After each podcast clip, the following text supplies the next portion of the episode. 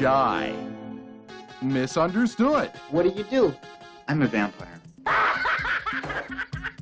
Have you ever seen one of these before? 18th century, right? And he hasn't scored in 400 years.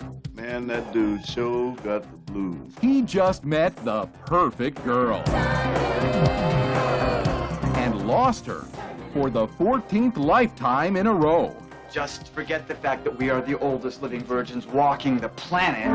But all that is about to change. You always die on Halloween night of your 22nd year. Because if the devil sold his soul, he still couldn't rock and roll. I don't think I'm a vampire. I really am a vampire. Prove it.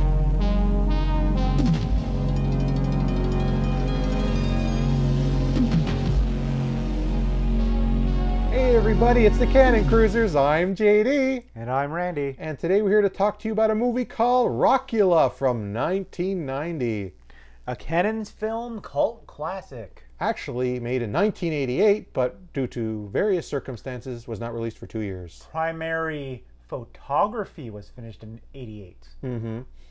Well, we we've already discussed more or less that they were having troubles at this time, so it doesn't it's not too far to feel to imagine why this was delayed so long to be released. But anyway, This film, starring, is mm-hmm. direct. Sorry, I should re- rephrase that.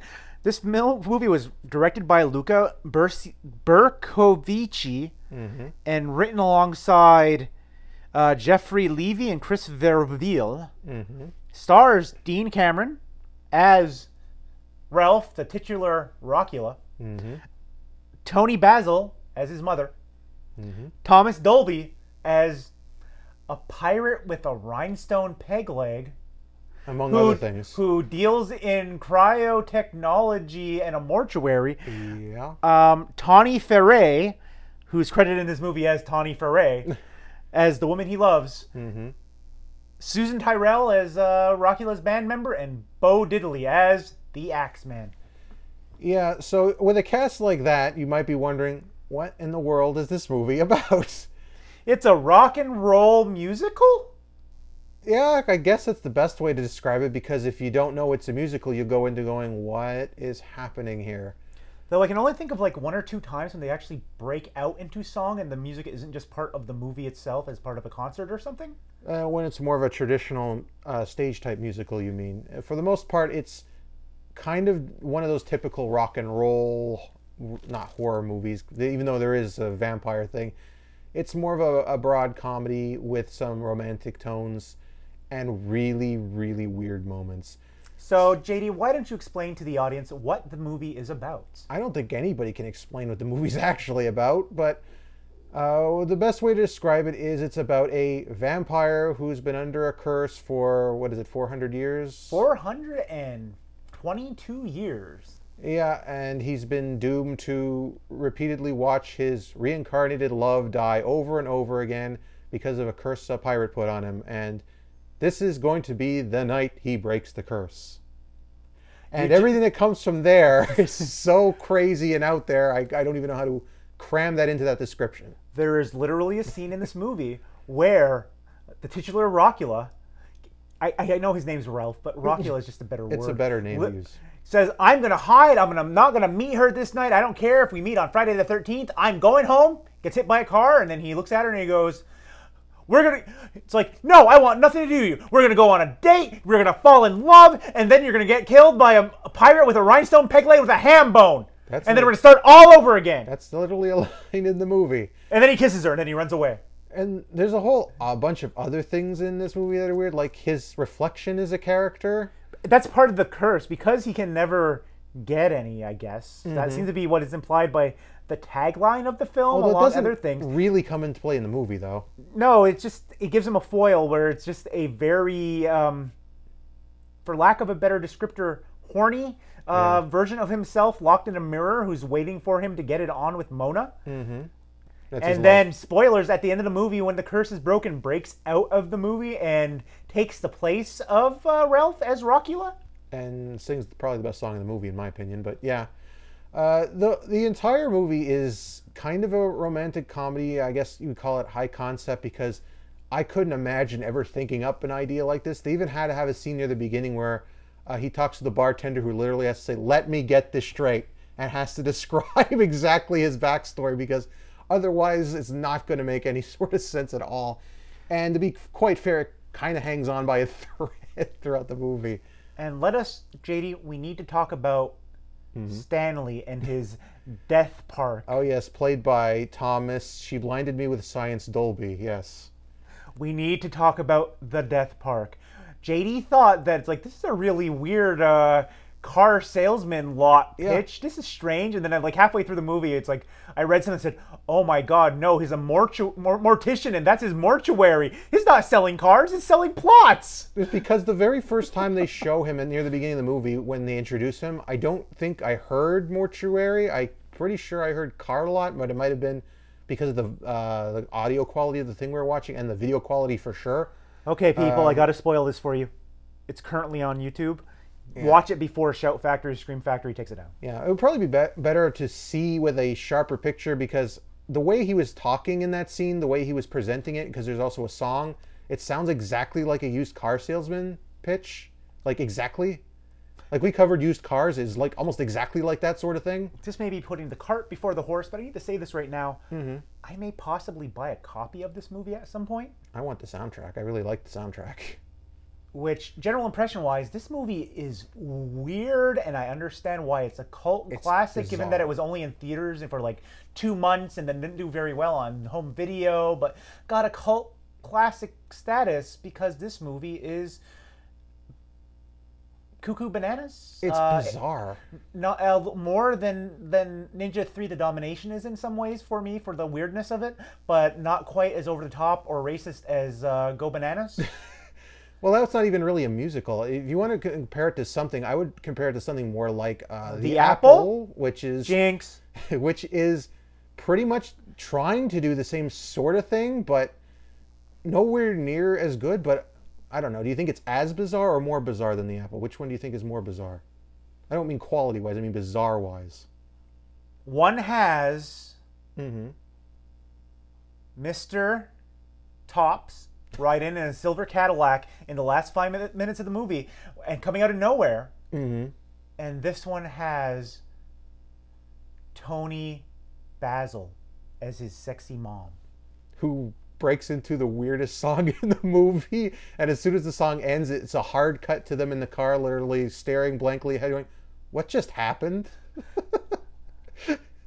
this is, is it's really hard to talk about this movie because it's so weird. No, it's, that's why it's really. It's like the music's not bad. It's like it's a general impression. It's like really music's pretty it. good. Acting isn't great. Uh, Nah. But it's it's a it's been a fun movie. What's your impression of the film? that's pretty much my impression. I'm not the biggest fan of, of these sorts of uh, musicals. I don't like Rocky Horror Picture Show. I thought The Apple was about as bad as Randy did, but probably not as, as bad as he did. But Yeah, but Uh, that's because the mus- musical theater person in my soul Yeah. was so insulted by the Apple that I had to leave my house. but the and even like Breakin', I guess would be more Breakin' too. But this one, I actually enjoyed myself. Like I said, it's uh, it's the the comedy's more broad and it's not as um, I don't know as loosey goosey as a lot of these types of movies are. Despite being so weird, it's you you compare it to Doing Time on Planet Earth, which is a movie that should be simple and straightforward and isn't.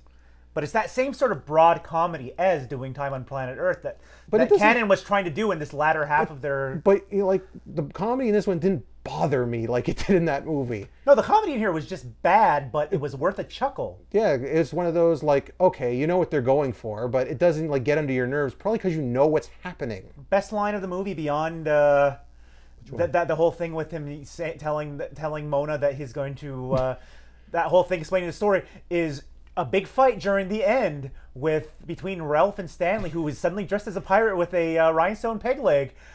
Bashes uh, Ralph's mom with a ham bone in the head, and he goes, looks at him and goes, "Dude, you just boned my mom."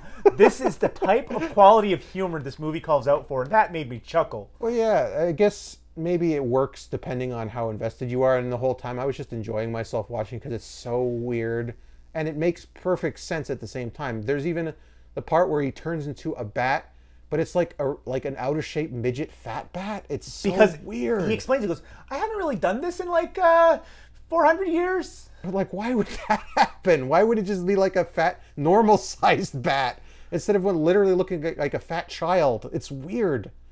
That I guess that's the best takeaway from the movie is It's just weird. it's bizarre.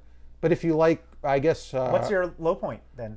Actually, what, do we have to say high points? Because uh, let's Well- go. Let's let's let's do low point first. Let's do a low point. I guess the uh, high point would be pretty obvious. in I know, but let's let's leave it off with the low points, and then we'll go to end it on a high note, like a Uh, musical. Well, the low point would probably be the acting. I think if the acting was stronger, people might have remembered this movie more because, uh, like I said, the movie's really bizarre, but some of the lines just aren't delivered as well as they could be, and it kind of takes away from the impact a little, I guess. Yep, the the acting is bad, the script is bad, but The actual story itself is what works, not so much the script. the movie is very unclear what's going on initially until the love story kicks in. Mm-hmm. Like for the longest time, we're like, wait, is this say like a Halloween Town situation where everybody's a monster? Because for a bit, I thought his mother was a Bride of Frankenstein. Yeah, Um, that's, that's kind of confusing at the beginning. Uh, also, I just realized that the person that he referred to as his sister at some point was actually his mother in the bathtub, Oh yeah, for obvious reasons because they're vampires and uh, you know. and she, they look very young. Yeah, so it's like, it's like I just that literally just clicked. But the movie's not very clear. For the longest time, JD thought the mortuary was a uh, used carsman lot. Although, to be fair, might thought have been the every, quality of the video. Everybody was a well, everybody believe was like, no, yeah, no, you're a vampire, and it's like, oh, okay, wait, no, uh, is, so so is is there going to be a wolfman is here, or are we're going to get to see the. Uh, the the creature from the Black Lagoon. So it's like the movie's not clear 100% on its premise.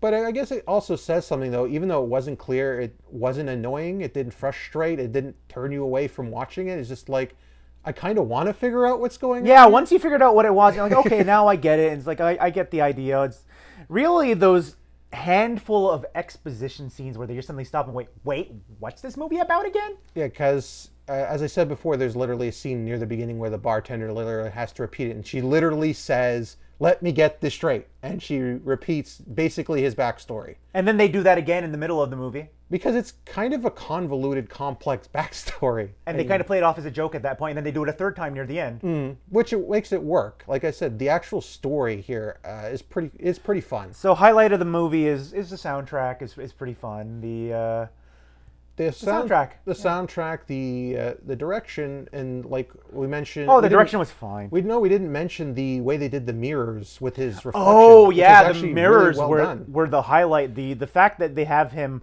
playing his reflection, who's a super horn dog version of himself, Yeah. kind of a jackass, And he's but in- also his best friend. Yeah, he's in one point in the mirror, and you obviously you don't see because he's a, a, a stunt double on this side. But as he moves around the room, like the stunt double, he turns like this, and he'll be in this this mirror, and then he'll be in this mirror over yeah, here. like the, the scene that immediately pops to mind is he's passing by like funhouse mirrors. There's only two Yeah. of them, but there's a big gap. On one, it makes him extra tiny, and he speaks like this. Yep. And then the other one, he's really tall and he speaks with a deep voice. Mm-hmm. Yeah, then they go back and forth between the two, and his voice changes. And then in the middle of it, when a normal guy just passes by, puts something on the window. And then, and then he literally steps around, looks around the side, and says, "Like, see, I told you something would happen." Yeah, that, Nyah, nyah, nyah. stuff like that. It's like the it's, it's kind of clever little directions that they did in this movie. It kind of keeps you connected a bit longer, like I said, between the musical stuff. As I said, what holds the movie together is the music, uh, the direction, and the general story. Not so much the script or the acting, but the story. Yeah, the, the acting, the even the the actors chosen weren't great. Like I said, Toni Basil was pretty good in the role she was in. It's like, Thomas Dolby was really weird too, so that kind of made it fun. oh yeah, But uh, aside from that, I think you could probably replace more or less anybody, and it would make that much of a difference. it really wouldn't, because T- Tawny Ferre was really just pretty girl number two. Should have been Lucinda Dickey. Wouldn't that have been amazing? There would have been more dancing. There would have been more dancing, yeah, like in Breakin'. That would have been something. And uh, are you saying that the lead lead character should have been played by Steven Dudikoff? You mean Michael Dudikoff, Michael Steven Dudikoff, man. I call him by his middle name. or is it Michael James, Steve James, Michael Dudikoff? Which one? One of the two? Either one of those two, I would have mind. That's an unholy abomination, G. Somebody's gonna do a Photoshop weird. Michael Steve Steve Dudikoff James. Kill me. Poor guy. But yeah, as as a whole, uh, I enjoyed my time with Rockula, and I'm kind of surprised I did because I wasn't really expecting to. I guess. yeah, because part of me, as I'm watching news, I'm like, this movie's bad. This movie isn't a great movie, but I'm like, kind of enjoying this. I'm, I'm, I'm getting into it. I, I can understand the cult status that this has uh, acquired over the years. And it's just watching, going, okay, yeah, yeah, I kind of dig this. And there's a handful of things that stick out, like that. Every time they tell the story about the uh, the the d- getting killed with a ham bone and the pirate with the rhinestone leg. Wow. Yeah, that comes back quite a bit. Like I said, it's it's a bizarre, bizarre, bizarre movie, and because of that, I'm not exactly sure what I would rate it. I'm giving it a three. Um, It's like I- over a I- three? I'm going to give it a three. It's it's not the greatest movie in the world. I do recommend it. It's totally fine. I'll probably watch it again too. It, it this is one of those things. Once again, getting into the weeds here, folks. It's a Mm-hmm. three point five. Okay, it's actually closer to a four than a three, but nothing pushes it over to be like, no, this is really really yeah, good. I would agree with that too. So I'll also go with a three. As as I said, I would probably push it to that if we did half measures, but as it is, I think it's good enough that it would entertain anybody looking for this type of movie. And of all the Cannon ones they did the, with these sort of musical ones, because there's only a couple of them, I'd say this one's probably the best one. yeah, watch. this is definitely in the the top uh, percentile of their musical based ones. Music based ones. And it's probably the best one you probably even listen to the music outside the context of the movie and enjoy it. Um, but as a whole, uh, if you don't really care for musicals, I don't know, maybe you might not care. I. I can tell you that unlike other movies like Number One with a Bullet, I'll never forget this movie. And I guess with that one, we might as well uh, wrap it up. I guess, huh? There's no really any trivia with this. You said right? yeah, there's no real trivia with it other than the the the DP, the director of photography, is Mm-hmm. uh, a Schwartzman, and he would later go on to win Academy Awards for like Seabiscuit and stuff. Ah, well, there you He's go. also the brother of Jason Schwartzman. Yeah, this was also. Uh, I also want to add this before we wrap it up. Is this was made in 1988, but uh, and came out in 1990, but it's still Principal photography. Yeah, but it still feels like a 1990 movie watching it. It feels like a transition between 80s and 90s. The fashion is very late 80s, early 90s. Uh, feels very much like something you'd watch at that exact time. So I don't know how they managed that, but nonetheless, it was uh, it was an experience, and I would definitely recommend watching it. And with that, um, I'll see you next time, everybody. I'm JD, And as usual, I'm Randy. And we'll see you next time as we continue our cruise through the Cannon catalog. Goodbye. And good night.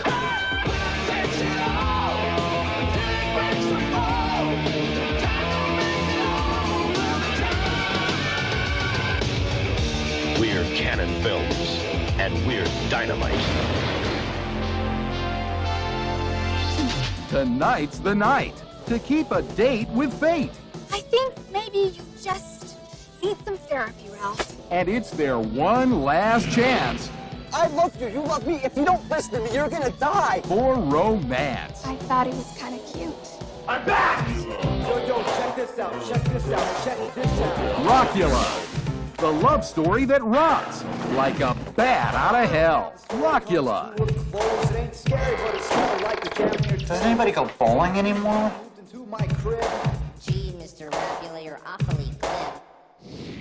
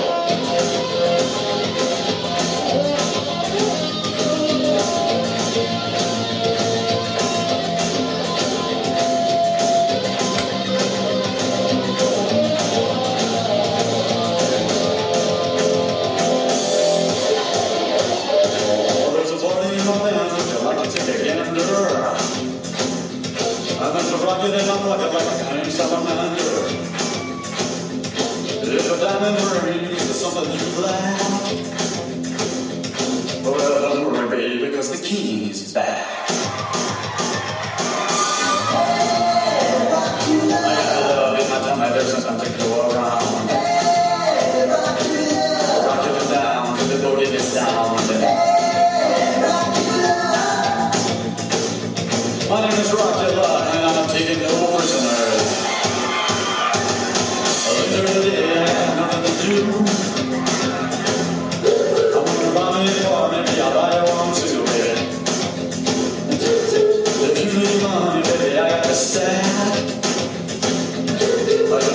Tell your friends that the king is back.